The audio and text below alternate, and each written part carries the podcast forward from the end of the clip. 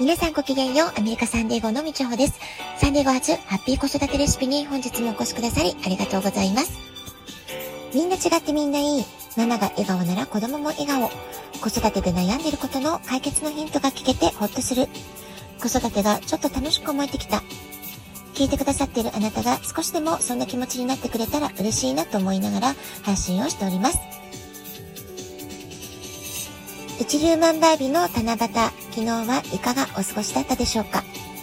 えー、私はね、昨日ご紹介した七夕の開運フード、そうめんっていうのがあったと思うんですけれども、えー、夕食でね、おそうめんをいただきました。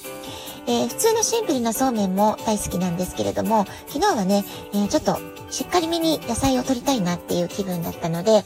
水菜、アレグラ、きゅうり、アボカド、オクラ、トマト、まあ、そういったね、野菜をたくさんトッピングして、サラダヌードル風にして美味しくいただきました。さて、昨日飛び込んできた衝撃的なニュースといえば、安倍元首相が銃弾に倒れ、暗殺されたというね、すごく大きな事件がありましたよね。私は一番最初に日本の友人からの LINE メッセージで、えー、最初に知りました。で、普段テレビを見ないので、ニュースっていうのは自分から検索しないとなかなか入ってこないんですけれども、まあ、昨日はさすがにね、本当に衝撃的なニュースだったので、あちこちから情報が入ってきましたし、えー、その情報を得た後、私自身も Twitter とか YouTube とかで、えー、ちょっと検索して事件の概要というのを把握することができました。犯人はすぐ取り押さえられて逮捕されたってことですし、これから捜査が進めば、きっとね、いろいろなことが解明されると思います。でも理由はどうあれ、人の命をこのように暴力的な形で突然奪うというのは本当にあってはならない、許されないことだと感じています。心から安倍元総理のご冥福をお祈りしたいと思っております。で、こんな風に社会的に大きなインパクトを与える方の突然の死というものはね、えー、私たち直接の知り合いでないと言ってもね、とても大きな衝撃を受けたり、ショックを受けたりってことあると思います。そしてこれはね、全く偶然なんですけれども、私自身は2日ほど前に、えー、高校時代の同級生の突然の、えー、訃報というのを受け取ったばかりだったんですよね。ますごくショックを受けていました。で、彼女と実際連絡を取り合っていたのは、大学1年生の頃ぐらいまでだったので、もう何十年も全然会ってないし、連絡も取ってはいない方だったんですけれども、まあ、それでもね、高校3年生の時は同じクラスで、結構毎日よく話す仲が良い友達の一人だったって、そういう記憶がある人でしたから、あの、彼女がね、急に亡くなったっていう知らせは、ものすごくショックだったんですよね。いつも元気いっぱいで明るくてエネルギッシュで、まあ、そういうね、高校生の頃の彼女の笑顔ばかりが頭の中に浮かんできて、本当にね、えー、悲しかったし、すごくショックだったなっていう、まあ、そういうね、思いを経験しました。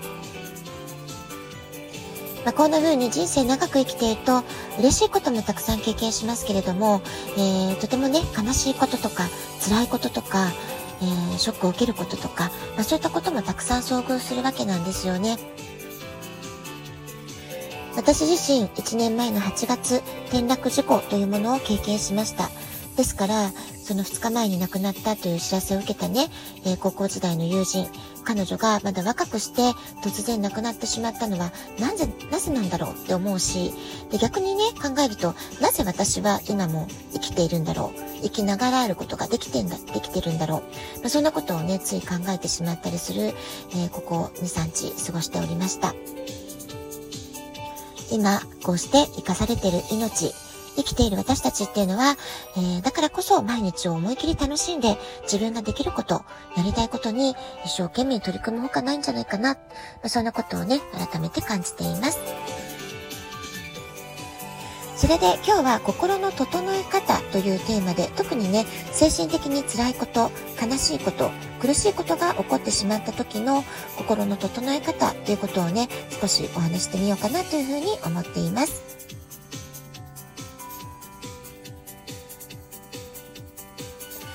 まず、本当に精神的にダメージを受けてしまう、まあ、そういう出来事があった時っていうのは、眠れなくなってしまうんですよね。で、この睡眠を確保できないってことは、やはり私たちの心と体にとても大きなダメージを与えるわけです。ですから、その悲しい時、苦しい時、辛い時にしっかり眠りなさいっていうのはね、すごく難しいことだとは思います。だけれども、難しいかもしれないけれども、やはりね、それでもまず良い睡眠を何とか確保する。まあ、こういったことを意識すること。えー、自分に許してあげる。しっかり寝ていいんだよ。今はしっかりお休みする時期なんだよってことを自分に許可してあげる。まあ、これがね、すごく大事なことじゃないかなと思います。まずは良い睡眠を確保する。心と体を十分休ませてあげる。これをね、意識してほしいなっていうことを思います。まあ、睡眠の次は、えー、何かなって考えたんですけれども、自分の感情を、えー、少しずつでいいから整理する。これも大事なことじゃないかなって思うんですよね。えできれば仲の良いお友達であったりとか、信頼できる方、まあ、時にはね、プロの力が必要な場合もあると思います。えカウンセリングを受けるとかね、そういったことですよね。で自分の辛い状況とか、苦しい気持ち、え、悲しい気持ち、まあ、そういったことをね、え、時間をかけてでもいいので、少しずつ自分の言葉で表現していっていく。えー、言葉に出して話をしていくってことでね、少しずつ自分の心の整理、感情の整理、思考の整理ってことができていくんじゃないかなと思います。とは言ってもね、ものすごく大きなショックを受けてた時っていうのは、えー、言語化するのにもすごく時間がかかるんですよね。で私自身も経験があるんですけれども、えー、転落事故直後のカウンセリング、私ね、4時間話を聞いてもらったことがあったんです。自分の本当に心の奥底に沈めてしまっていた心の叫びっていうのを自分の力で取り出すのに4時間かかったってことがあったわけなんですよね。ですから、あまりに辛すぎて自分のこの状況を認識することが難しいって時は、記憶をなくしてしまうってことだってあり得るわけです。辛いからこそなかったことにしてしまおうという自己防衛本能が働いているわけなんですよね。そして記憶をなくすってところまでいかないにしても自分の辛い状況とか辛い苦しい悲しいそういった気持ちに蓋をしてしまう悲しすぎて辛すぎて苦しすぎるから見たくないってことで蓋をしてしまって、えー、自分の心の叫びっていうものを言語化することがすごく難しいってことすごくねあると思います。だからこそもしあなたが少しでも周りの人に相談してみようかな、話してみようかなって思えるようになったならば、勇気を持って周りの方に、えー、私の話を聞いてほしいってね、えー、お願いしていいと思います。あなたの感情をしっかりと吐き出すこと、言語化すること、あなたの心を、えー、癒していくためにとってもとっても大切なことです。話すことで苦しい気持ちをリリースするってことにつながっていきます。それからもう一つおすすめの方法というのは、自分の感情をノートにランダムに書き出していく。こういう方法です。えー、これはね、まだ人に話せるほど自分の気持ちに整理がつかない、言語化ができない、話したくない、まあ、そういう段階ではね、なかなか人に話を聞いてもらうっていうのも難しいと思いますから、えー、自分一人でできるワークということで、えー、自分でノートに向かって自分の気持ちと向き合いながら吐き出していく、書き出していくっていうのはとてもいい方法だと思います。それから、えー、全く逆のアプローチで体に働きかけるアプローチなんですけれども、思い切り運動して汗を流す。まあ、これもね、実は心を回復させるために、すごくいい方法なんですよね。えー、心にどうアプローチしていいかわからない時ほど、シンプルに体に働きかける方法、えー、意外とね、即効性があるんです。精神的な苦しさとか疲労感っていうものを肉体的な疲労に転換させて解消していくっていう方法なんですね。これもすごくね、即効性があるので、ぜひ試してみてください。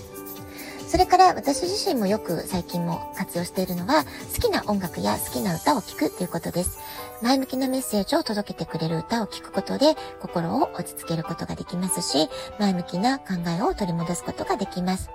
それから好きな香り、アロマオイルとかアロマキャンドルなどで、えー香りの力をね、えー、使って心を癒すっていう方法もすごく即効性がある方法です。それから、これもね、体に働きかける方法なんですけれども、あなたが大好きなもの、美味しいって思うものを食べる。これも大事なことです。食べる楽しみというのは、私たちが生きているからこそ受け取れる豊かさなんですよね。特に心に負荷がかかっている時は、えー、ストレスを感じているわけですから、えー、積極的にね、栄養を取り入れていく必要があるわけです。えー、心が弱っている時は、特にね、ビタミン B 群、豚肉レバーとか、カルシウム小の小、えー、プロダクトですね、乳製品とか小魚、ビタミン C、緑黄色野菜や果物、トリプトファン、大豆製品、マグネシウム、アーモンド、大豆、まあ、こういったものをね、意識的にしっかり栄養をとってほしいなと思います。はい、今日は精神的に辛いこと、苦しいこと、悲しいことがあった時の心の整え方というテーマでお話をしました。あなたが今日一日笑顔で楽しく過ごせますように心から祈っています。では今日はこの辺でごきげんよう、みちょうでした。さようなら。